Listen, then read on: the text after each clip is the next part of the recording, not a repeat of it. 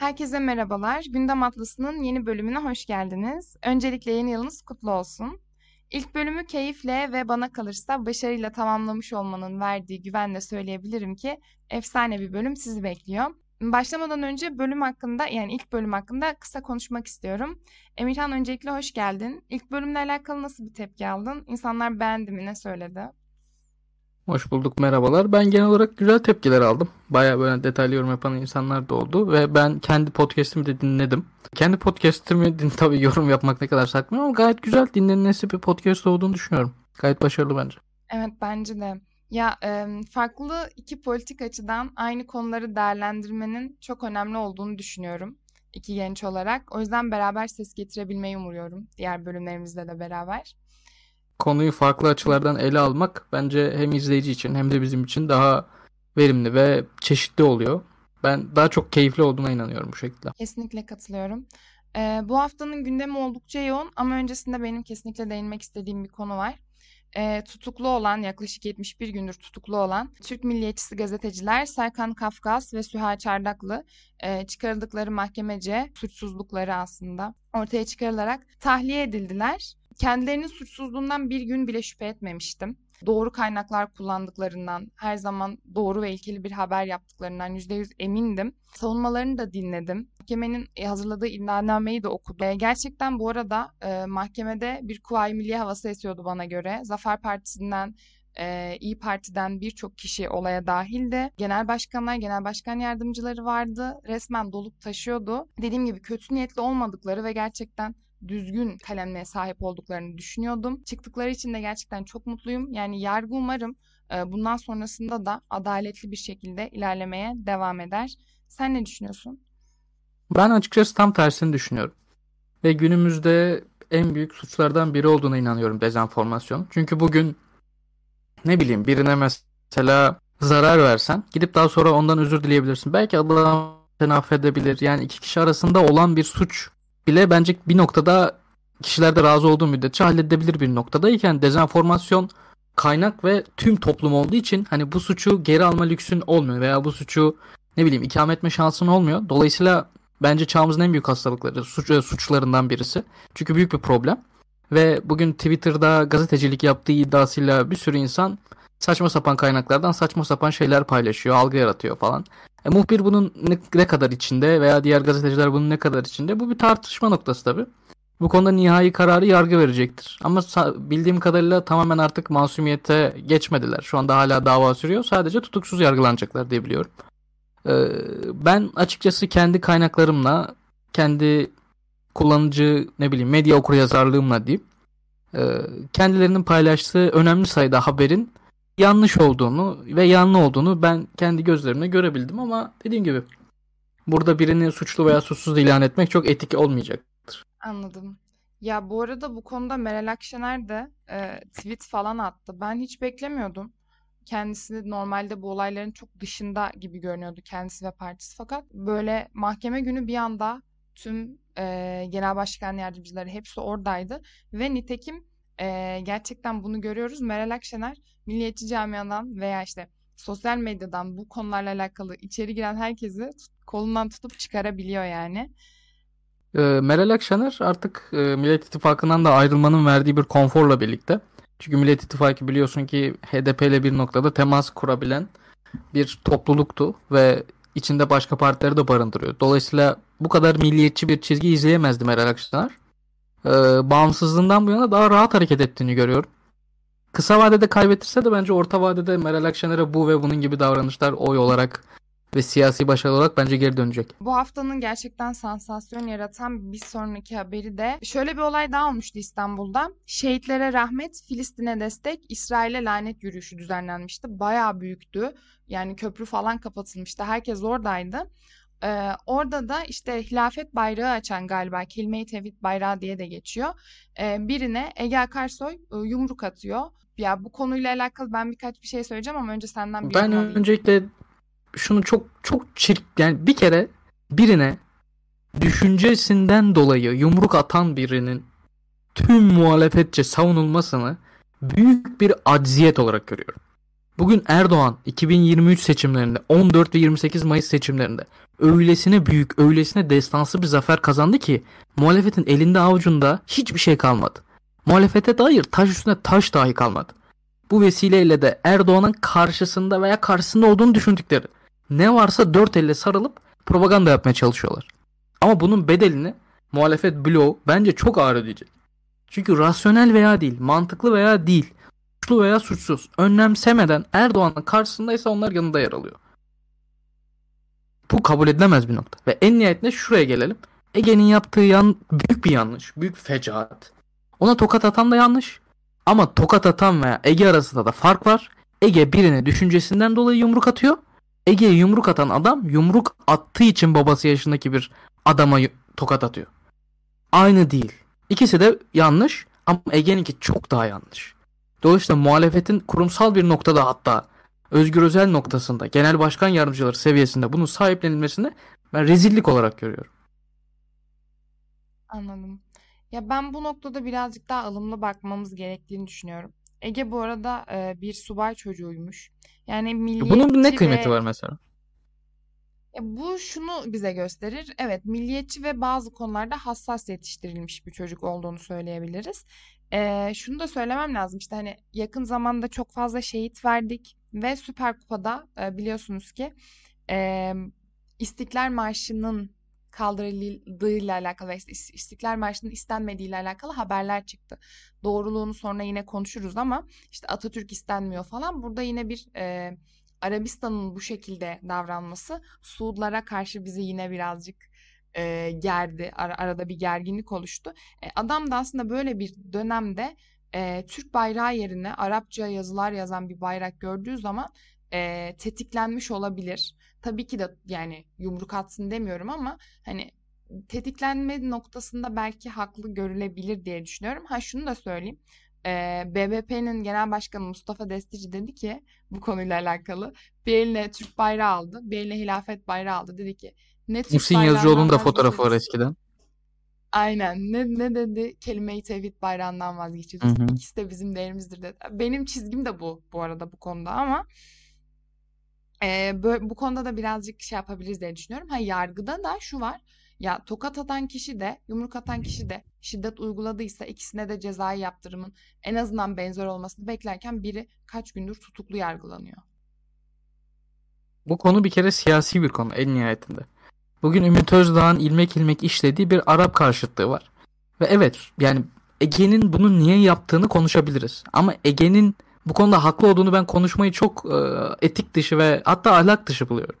En nihayetinde babası yaşında bir adama adamın düşüncelerinden veya siyasi tavrından ötürü yumruk atmış birisi var karşımızda.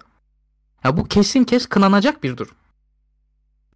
Babası yaşında birine yumruk atıyor yani bu adam. Bu, bu çok yanlış bir durum.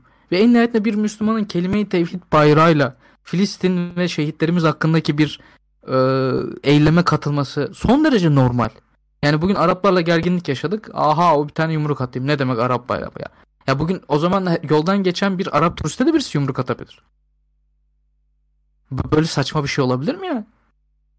Bu noktada muhalef yani Ege yani böyle şeyler olur toplumda. Çok kötü, kınanması lazım. Böyle şeyler olur ve kınanması lazım. Bunu ekleyeyim. Ama Ege gibi kendini bilmez insanlar e, çok ani ve saçma sapan tepkiler verir. Toplum yani sonuçta 85 milyon insanız. Mükemmel anlaşamıyor herkes birbiriyle. Ama bunun muhalefet noktasında, aklı başında siyasetçiler noktasında kınaması gerekir. Ben olayın doğduğu noktada çok değilim yani. Kendi bilmeyen bir çocuk. Ama bu kurumsal manada sahip çıkılmasına ben anlam veremiyorum. Ee, bu vesileyle de şey noktasına gidersek bu Arabistan'da kupa noktasında e, dünyaya dair dünyanın da gözü önünde bence büyük bir yönetim krizi yaşamış olduk. Çünkü en nihayetinde ya bir de ben şunu ilk baştaki noktadan yer alalım. İşte Türkiye'nin 100. yılında e, başka bir ülkede Süper Kupa gibi hani Türkiye'nin 365 gün içerisinde oynanacak en büyük kupasını e, götürmek doğru bir karar mıydı? Güzel bir yıl gerçekten Türkiye adına. E, bu coğrafyada 100 yıllık bir devlet kurabilmek, bunun da 100. yılını kutlamak büyük bir şeref ve gurur. Ama şunu da göz önünde bulundurmak lazım. Şöyle okuyanlar da denk geliyorum çünkü işte 100. yılı bilerek Arabistan'da oynattılar. Hayır böyle olmadı. Arabistan son 1-1,5 yıldır zaten futbola yatırım yapıyor. Bu vesileyle de çevresindeki veya dünyadaki etkinlikleri kendi ülkesinde yaparak futbol markası üzerinden bir pazarlamaya gitmeye çalışıyor. Ve bunun yanında e, Arabistan Kupası'nın e, yani bir protokol var. Bu protokolde de Atatürk maddesi yok. İki kulüp anlaşıp gittiyse son anda bu krizin çıkarılması da büyük bir saçmalık. Yani iki kulübün Atatürk noktasında bir duruşu ve hassasiyeti olabilir. Ama siz bunu niye başta konuşmadınız ki? Son gün halletmeye çalışıyorsunuz. Burada en az suçlu taraf Suudi Arabistan tarafı bence.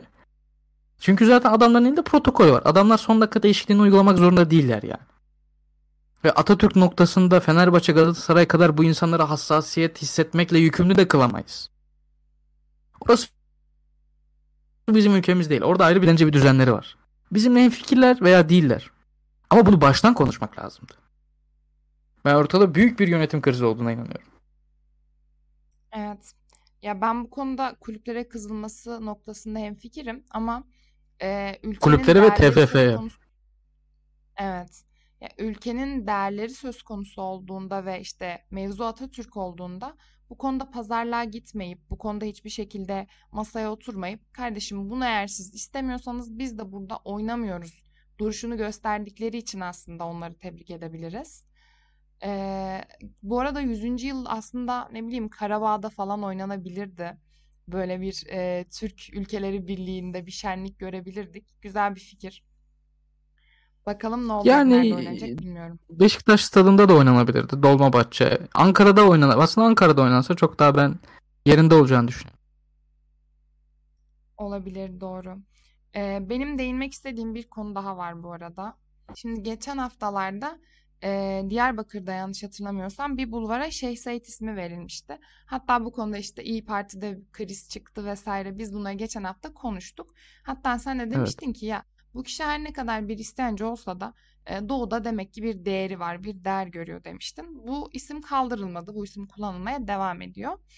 E, geçen hafta e, bir liseye hatta e, şehit Esat Oktay Yıldıran'ın yakınları tarafından e, bağışla açılmış bir liseye ismi verilmişti e, ve isim gelen gelen tepkilerden sonra kaldırıldı ve eski isimle döndürüldü.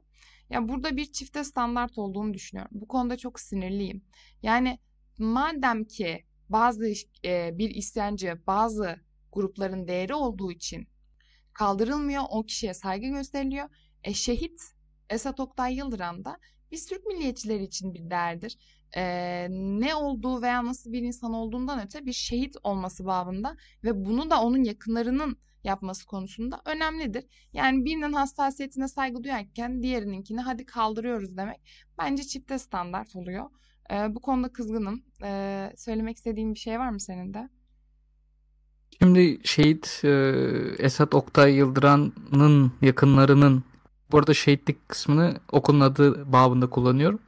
Yakınlarından biz bu okula isim vereceğiz tamam siz de parayı verin gibi bir çizgi izlendiyse ve yakınlarından bu ya vaatte burada dolandırıcılık demiyorum. Hani e, Milli Eğitim Bakanlığı'na bağlı galiba. Milli Eğitim Bakanlığı bu taahhütü verdiyse ve bundan mutabıkıben para alındıysa bu yanlış bir durum. Başında yapılmamalıydı. Şimdi Şeyh Said'i isyancı olarak nitelersin, devrimci olarak nitelersin.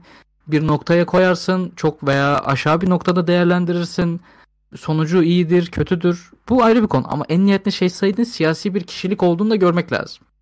Yani Şeyh Said'in oldukça fazla problemli bir e, kariyer hayatı var. Yani bunu çok düz pür bir şey gibi ele alamayız. Buna katılıyorum. Ve hatta Türk milliyetçileri açısından da büyük bir hassasiyetle konunun ele alındığını, neden alındığını da anlayabiliyorum bir noktada. Ama Esat Oktay Yıldıran gibi birinin ben çok hiç makul değil yani bu. Ben kaldırılmasını da doğru buluyorum. Anladım. Yani tamam hani kaldırılacaksa da bunun iki taraf için de aynısı olması gerektiğini düşünüyorum. Yani e, bizim hassasiyetlerimize saygı gösterilmezken diğer tarafın hassasiyetine çok saygı gösterildiğini düşünüyorum. Burada çifte standart olduğunu düşünüyorum ben sadece. Şimdi bir adam isyan etmiş olabilir Ama en nihayetinde bireysel olarak birilerini işkence ederek bunu yapmıyor. Yaptığı şey iyi veya kötü. Ben burada onu yargılamıyorum. Bence Ama dediğim gibi bir siyasi kişilik bireysel gidemez. noktada Yani. tamam siz karşılaştırdığınız için cevap veriyorum. Ben zaten Esa, Esat Oktay Yıldırım net bir işkenceci olduğunu, isminin kaldırmasının normal olduğunu. Bu arada ben şey Said'in isminin verilmesine de şart düşüyorum. Bence çok doğru bir şey değil yani. Ben şey Said'in isminin bulvara verilmesini doğru karşılamıyorum zaten. Ama Esat Oktay Yıldıran asla şey Said'le de kıyaslanamaz yani. Esat Oktay Yıldıran düşünülemez bile. Ben bu noktadayım. Bireysel manada suç işlemiş birisi. Anladım. Farklı Said'ler tabii. Şöyle bir olay oldu geçen. Bunu konuşalım mı? Ben bir okuyayım sana haberi. Tamam. Ee, Neymiş haber? CHP Genel Başkanı Özgür Özel, Yargıtay'ın ikinci kez Anayasa Mahkemesi'ne aldığı Can Atalay kararına uymamasına tepki gösterdi. Anayasa yoksa düzen yoktur diyen Özel, tüm vatandaşları 14 Ocak'ta yürüyüşe, yapacakları yürüyüşe çağırdı. 14 Ocak'ta büyük bir yürüyüş yapması planlanıyor bu arada. Ee, hatta şöyle bir açıklama da yapmış. Demiş ki, Gezi davası Recep Tayyip Erdoğan'ın siyasi kin davasıdır. Ee, suçsuz insanları şeytanlaştırmıştır falan gibisinden açıklamalar yaptı. Şimdi ben bunu yani bu haberi duyunca tabii daha önce de gördüm sosyal medyada açıklamaları da takip ettim. Merak ettiğim konulardan birisi oldu açıkçası. Ben bu gündemi duyunca benim aklım, hafızam geriye doğru gitti ve ben Cumhuriyet mitinglerini bir anda hatırlayıverdim. Ya bunları zaten denedi muhalefet. Yani bunlardan bir sonuç anlamayacağını da gördü. Aynı zamanda halka anlatmaya çalıştıkları şey, bir iletişimci olarak da söyleyeyim. İşte Can Atalay Anayasa Mahkemesi o karar onun üstünde yok Yargıtay bunlar çok teknik konular. Yani bunlar siyasetin ana mekanizmasına konulamayacak kadar karışık konular. Yani bunun üzerinden iktidarı eleştirmek, buradan oy devşirmek, haksızlık yapıyormuş iktidar falan bunlar karlı işler değil. Yani siyaseten de anlatılabilecek şeyler değil. Can Atalay davası doğrudur, yanlıştır. Bunu elbette ki tartışmak lazım ve bir noktaya koymak lazım ama yani bunu kocaman bir cumhuriyet mitingleri havasına yer aldırmaya çalışmak muhalefete kaybettirir. Yani karşı tarafı konsolide edecektir haklı olarak. Yani bu bugün zaten aynı şey seçimde de yaşandı. Erdoğan ikinci defa aday olamaz. Üçüncü defa pardon aday olamaz falan. Yani böyle teknik engellerle bir liderin önüne bir şey koymaya çalışmak bana çok makul gelmiyor. Bunlar zaten anlatılması zor şeyler. Talepte görmeyen şeyler. Bunlar oldukça problemli noktalar yani.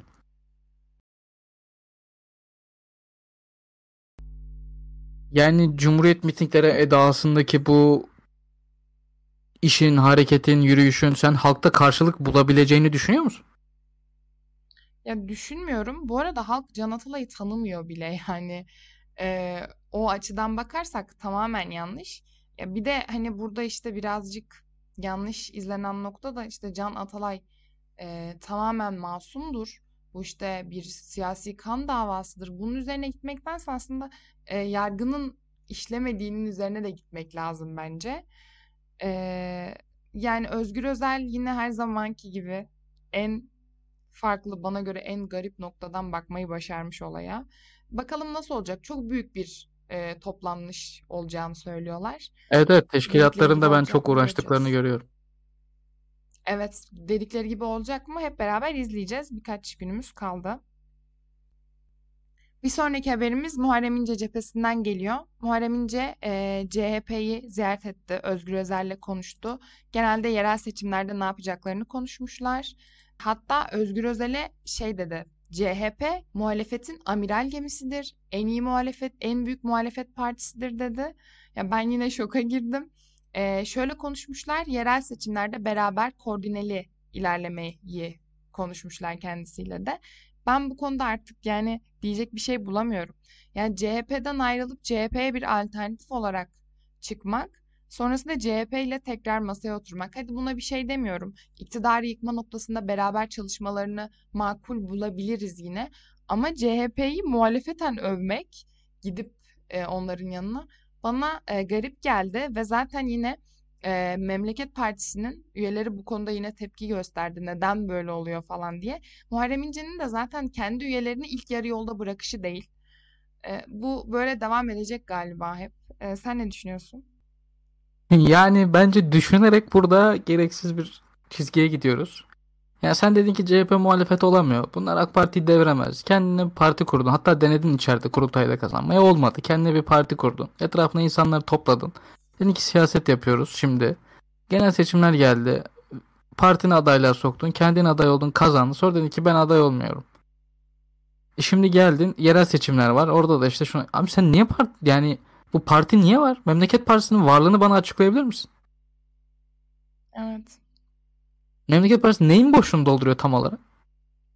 Ya Memleket Hayır sen halka ses de diyorsun ki ben AK. Partili ailelerin çocuklarından da oy alıyorum. AK Partili ailelerin çocukları gidip CHP mi oy verecek? Evet. Yani aslında ben Velev e, ki CHP Memleket küskünleri var. CHP küskünleri gidip tekrar CHP mi oy verecek? Yani tamamen bir kaybedenler kulübü, bir küskünler kulübü niye var?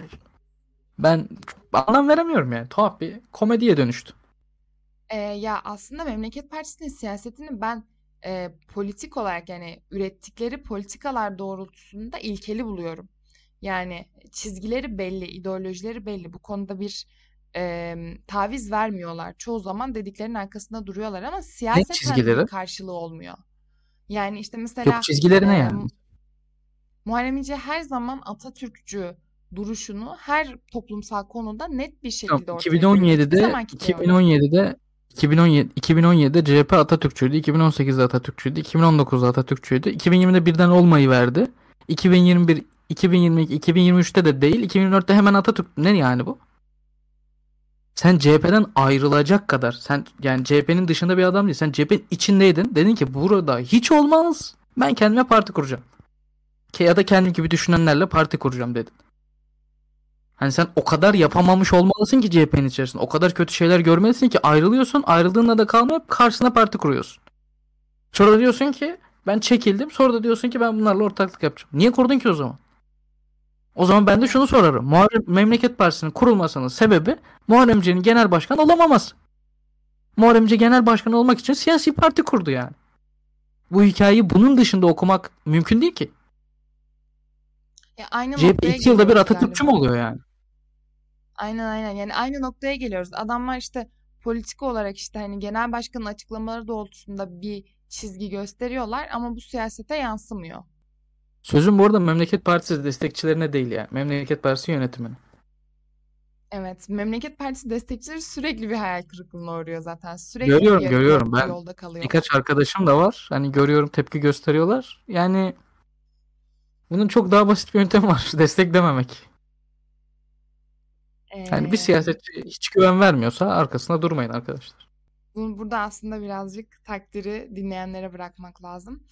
Bir sonraki haberimiz asgari ücret.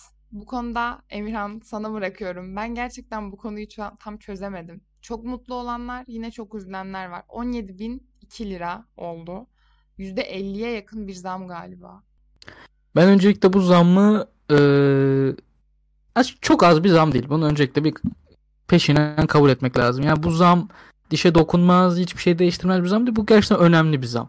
Ve kayda değer insan yani sosyoekonomik seviyesi eee, yüksek olmayan insanların eee, hayatını çok önemli bir derecede etkileyen bir şey asgari ücret. Çünkü birçok insan asgari ücret üzerinden maaş alıp geçiniyor, evini ekmek götürüyor, oğlunu okula gönderiyor, kızını ne bileyim.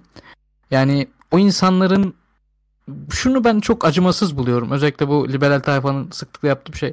Asgari ücreti niye arttırıyoruz ki enflasyonu arttırıyor falan. Hayır yani asgari ücreti arttırmak enflasyonu dolaylı yoldan etkileyen faktörlerden biri olabilir ama ana azdıran etmen değil. Asgari ücretin artırılması enflasyona karşı bir reaksiyon en nihayetinde. Evet. İstanbul'da ben oturduğum eve bakıyorum. Karşı komşum benim 20-25 bin lira kiradan girdi yani. 20-25 bin TL'yi. Tamam elbette ki veriyor ki ödüyor yani. Bir şekilde kazanıyor iki tane çiftler ev çalışıyorlar ediyorlar ama yani bu nereye kadar sürdürülebilir bir nokta? Bugün iki, yeni evlenen insanlar nasıl eve çıkacak? Bunlar problem ya. Bunlar gerçekten yaşanan krizler yani. Bu yüzden evlenmeyen insanlar var. Evet. Yani bu zammı kötü değerlendirmek doğru değil. Ama en nihayetinde tabii keşke %50 değil de %5 zam yapıp da mutlu olunacağı bir ülke olsa. Ee, ben aslında şuradan şuna gitmek istiyorum. Aynı zamanda emeklilik zammı da açıklandı. Emek, emekli maaşı. Ee, ona da %30'a yakın 30'u 30 dolaylarında %32 mi 29 mu ne o oranda bir zam yapıldı. Şimdi eskiden Türkiye'de bence kısmen övünülecek etmenlerden biri. Dünyada da birincilerden yani çok üst sıralardaydık. Asgari ücret de emeklilik maaşı yakındı. Yani çalışmayı bırakan bir insan ona yakın bir gelirle hayatına devam ediyordu.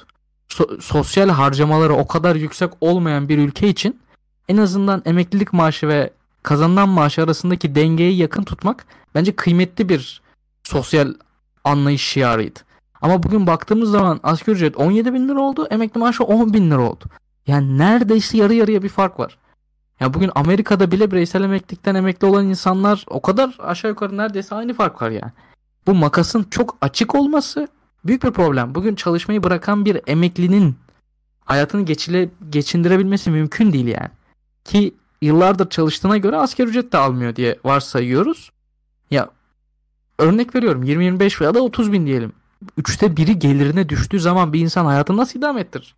Tabii ki emeklinin niyetine ev aldığını ve araba aldığını hesap ederek ilerliyorlar ama bu kadar makasın açık olmaması lazım. Emekli maaşının en azından bir 15 13 bin dolaylarında olması gerektiğine inanıyorum. Bir anda bu kadar zam yapmak doğru değil ama emeklilere zaten zam yapmamışlardı. Bunu da göz önünde bulundurmak lazım. Evet. Zam oranı Ya- fena değil bence. Ya şöyle ama ben şunu gördüm. Yani yükseldi, direkt zam geldi. Bu böyle bir döngü mü? Bu döngüyü kırmak için mi bu zam geliyor Ama yükseldiği kadar mı zam geldi? mı sunuyor? Ben bunu anlay çözemiyorum yani. Fiyatları yükselten etmenlerden birisi maliyetlerin artması. Maliyetleri arttıran etmenlerden birisi de personel giderinin artması. Evet etkiliyor ama asgari ücret %50 arttı diye enflasyon da onu takip ediyor değil yani. %50 oranında artmıyor. Böyle bir şey yok. Anladım. Yani bugün Amerika'da asgari ücret uygulanan yerler var. Asgari ücret uygulanmayan yerler var. Asgari ücrete zam yapılan yerler var. Asgari ücrete zam yapılıyor diye ne o kadar trajik e, istihdam düşüşleri yaşanıyor ne de o kadar maliyet artışları yaşanıyor. Bugün bir ürün maliyetinin, hizmet maliyetinin tabii ki sektörden sektöre çok büyük değişiyor biliyorum ama sadece maaş zamları üzerinden okumak böyle bir şey yok yani. Sadece personele %50 zam geldi diye bir ürüne veya hizmete %50 zam gelmiyor. Yani muhtemelen öyledir zaten. Dolayısıyla ben ücretleri fena değerlendirmiyorum ama asgari ücret ve emekli maaş arasındaki makas çok açık. Bunu buna çözüm bulmak lazım. Okey. Yani emekli Ee, maaşını biraz daha arttırmaları lazım. tamam bunları dedik dedik. Başka yerel seçimlere geldik Emirhan ama ben bilmiyorum yerel seçimlerin ne oldu. Şimdi ben İstanbul'da yaşadığım için özellikle İstanbul'u yakından takip ediyorum. Ee, bugün biz 12'yi geçmesi itibariyle pazartesi çekiyoruz teknik açıdan ama pazar günü referans alalım. Bugün AK Parti'nin İstanbul Büyükşehir Belediye Başkan adayı da açıklandı. Murat Kurum oldu. Ee, AK Parti'nin deprem ve şehirleşme üzerinden e, bir kampanya yürüteceğinin de aslında alttan alta mesajını da almış olduk. Çünkü Tevfik Göksu konuşuluyordu. Birçok farklı isim konuşuluyordu. Murat Kurum'un seçilmesinde muhtemelen deprem faktörü etkili oldu. Bunun üzerinden ilerleyecekler. Ee, Ekrem Bey'in seçilme şansını ben temsilen görüyorum. En nihayetinde bir belediye başkanı ve bir önceki seçimi kazanmıştı. Ama bir önceki seçimi Ekrem Bey %0,25 farkla 13 bin oy farkla kazanmıştı. İstanbul için 13 bin oy sayısı demek neredeyse hiç adayını. Bugün hür ve müstakil iddiasında olan Meral Akşener'i e, birçok insan 2019'daki yerel seçimlerle kıyaslıyor İyi Parti'nin oranını ama bence 2018'deki genel seçimlerle, Cumhurbaşkanı seçimleriyle kıyaslamak lazım. 2018'de Hı hı. Cumhurbaşkanı seçimlerinde Meral Akşener Türkiye'de %7,5 7.3 almıştı. Ee, İyi Parti %9,10 almıştı diyelim düz hesap. Aradaki fark şuradan kaynaklanıyordu. Meral Akşener ortak adaya katılmamıştı ve demişti ki ben kendi başıma aday olacağım. Muhalif seçmen İyi Parti'ye oy veren seçmen de şurada iki tane tercih yapmıştı. Muhalif olduğu için İyi Parti'yi destekliyordu çünkü İyi Parti ittifak içerisindeydi.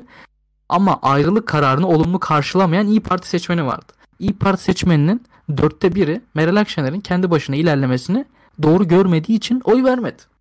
Ve Muharrem İnce'ye oy verdi. O yüzden Muharrem İnce'nin oyu %30'larda gözüktü. Tekrar bu seçime geliyorum. Daha doğrusu 2018 Cumhurbaşkanlığı seçimlerinde Meral Akşener'in hür ve müstakil iddiası tırnak içerisinde %4,5 oy almıştı İstanbul'da. Bugün İstanbul'da İyi Parti'nin 4 dolaylarında bir oy alacağını düşünüyorum ben. 3'ün altına zaten mümkün ihtimalde giremez. Yani Ekrem İmamoğlu'nun önüne gelen en iyimser senaryoda bile İyi Parti'nin taş çatlasa %3 oy alacağını düşünüyorum. E bugün zaten fark e, AK Parti adayıyla İmamoğlu arasında %0.25'ti. Yani Ekrem İmamoğlu'nun üstüne %3 oy eklemesi lazım. E bakıyorum diğer tarafa Zafer Partisi. E, Zafer Partisi de aday çıkaracak. Bugün haklılar Evet, değiller, çıkardı. dezenformasyon yapıyorlar, manipülasyon yapıyorlar. Önemi yok ama Zafer Partisi yüzde 2,80 mi 2,40 mı ne oy aldı Türkiye geneli. İstanbul'da da 2,8 oy aldı. E bu adamlar da aday çıkardıklarında İstanbul en nihayetinde Türkiye'nin en çok yabancı barındıran şehri.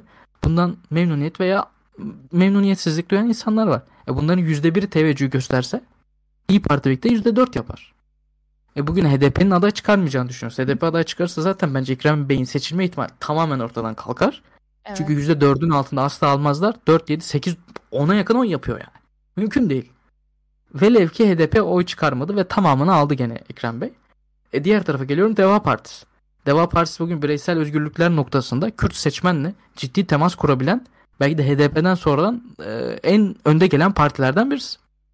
Kürt kökenli bir aday gösterirse Deva Partisi Kürt seçmen buraya hiç mi teveccüh göstermeyecek? Hiç mi oy tercihinde bulunmayacak? E o da yüzde bir Kesinlikle gösterir bu arada. olaylarında bir oy alsa e zaten 4 5 yüzde 5 6 oy yapıyor. E bugün komünistler var, sosyalistler var. Hı hı. Yani 0.25 Ekrem Bey lehine olan oy farkı eksi 5.75'e geldi. Ekrem Bey belediye performansıyla çok mu öndeydi? Bugün bir İstanbul'la ilgili sorun bakalım. İstanbullular Ekrem Bey'i Cumhurbaşkanlığı seçimiyle mi hatırlıyor? İBB Başkanı seçimiyle şeyle e, baretiyle mi hatırlıyor? Bugün Evet. inanılmaz derecede belediyede bir propaganda dönüyor Ekrem Bey'in işte belediyesiyle alakalı. E ama gelelim 3-5 ay önceye. Ekrem Bey miting miting dolaşıyor. Doğru veya yanlış. Bunu yanlış bulduğum için söylemiyorum. Ama Ekrem Bey son 2 yılda İBB başkanlığından daha çok Türkiye'nin makro siyaseti ve genel siyaseti hakkında daha çok halkın zihninde yer etti. E bunu da kapatmak zorunda kalacaklar. E bugün belediye hizmetlerine baktığımız zaman metrobüs yolunun inşaatı, arayolların inşaatı, parkların, bahçelerin inşaatı, ne bileyim metro inşaatları da istenildiği gibi gitmiyor. İcraat noktasında da çok ciddi problemler yaşanıyor. Yani Ekrem Bey'in büyük noktada aleyhine bir iş görüyorum. Ama en nihayetinde kendisine 5 yıl önce olur verdiği, onun teveccühüyle İBB başkanı olduğu bir Kemal Kılıçdaroğlu vardı. Kemal Kılıçdaroğlu'nun da kongrede yenmiş bir Ekrem İmamoğlu var. Her zaman için Ekrem İmamoğlu'nun şapkadan tavşan çıkarma ihtimalinin var olduğunu da unutmamak lazım. Ama şu andaki tablo inanılmaz aleyhine. Ben, Ben çok zor görüyorum. Ben ben çok yani bu dediklerine kesinlikle katılıyorum. Ya e, şey konusunda da haklısın. Yani işte İyi Parti aday çıkarıyor. Ya Zafer Partisi'nin ben zaten e, Deva çıkaracak. normal e, Zafer Partisi'nin hani normalde alacağından daha fazla da alacağını düşünüyorum İstanbul'da. Bak Çünkü bir hesapladım İstanbul'da ya. Bu adamlar Zafer Partisi İstanbul'da 2,8 oy aldı. Ben %1 hesaplıyorum. Hani kötümser Evet. hesaplıyorum. İyi Evet, Parti evet, %3 yani hesaplıyoruz yani. İyi Parti nasıl %3 alacak ki? Muhakkak daha üstünde alacak. evet. Deva'yı da bir hesaplıyoruz. Yine yine E tablo bugün şey görünüyor yani. Fazla bir çok fark kötü. var. E Türkiye İşçi Partisi'nin o %3'e yakın ya İstanbul'da. E onlar da ne bileyim ya TKP ya tip birisini gösterecek ya. Ya velev ki göstermedi. Hadi hesaplama yani. Hani %5-6 oydan bahsediyoruz. İmamoğlu'nun bloğundan kopacak. Bunun yerini nasıl ol ya gidenleri ya durdurması ya durduramayacak gördüğünüz üzere. %3 İyi Parti'nin yüzde İyi Parti Türkiye İstanbul'da %1 mi oy alacak? Zafer Partisi bir tane mi oy alacak? E, Deva %0.25 mi oy alacak İstanbul'da? Almayacak. Özellikle de Deva Partisi Kürt kökenli bir aday gösterirse Kürt etnisitesinden gelen Kürt seçmen de inanılmaz bir e, hava yaratabilir.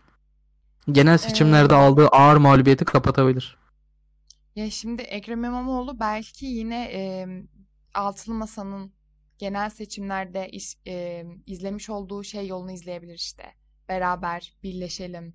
Hep beraber. Yine Birleştiremedi. Meral Akşener'e. Özgür Özel vasıtasıyla tekrar bir düşünün dediler.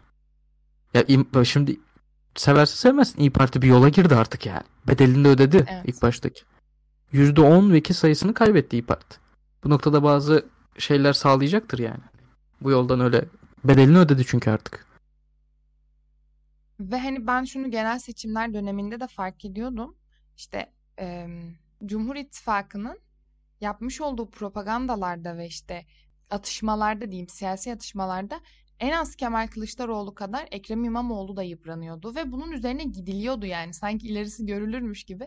Onun da çok üzerine gidiliyordu. Onun da üzerine çok fazla medyada algı, manipülasyon doğru veya yanlış birçok şey konuşuluyordu. Medyatik olarak çok yıprandı. Yani bir dönemler gerçekten Kemal Kılıçdaroğlu'ndan çok Ekrem İmamoğlu'nu görüyorduk. Onu, o konuşuluyordu. Onun gidip, gitmesi gelmesi işte ne söyledi. Sürekli bunları Ekrem İmamoğlu'nun belediye olduğu icraatlerinden ziyade İmamoğlu'nun Cumhurbaşkanı adaylığı için uğraşını görüyorduk. Evet, yani bu da zaten bence çok büyük bir sıkıntı. Ben yanlış buluyorum bu arada, etik bulmuyorum.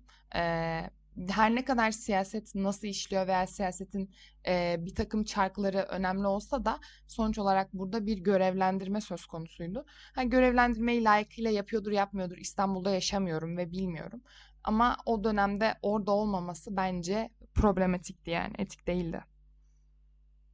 Yani siyaset sonuçta insanlar belli makamlar kazandıktan sonra başka makamlara da aday olabilirler.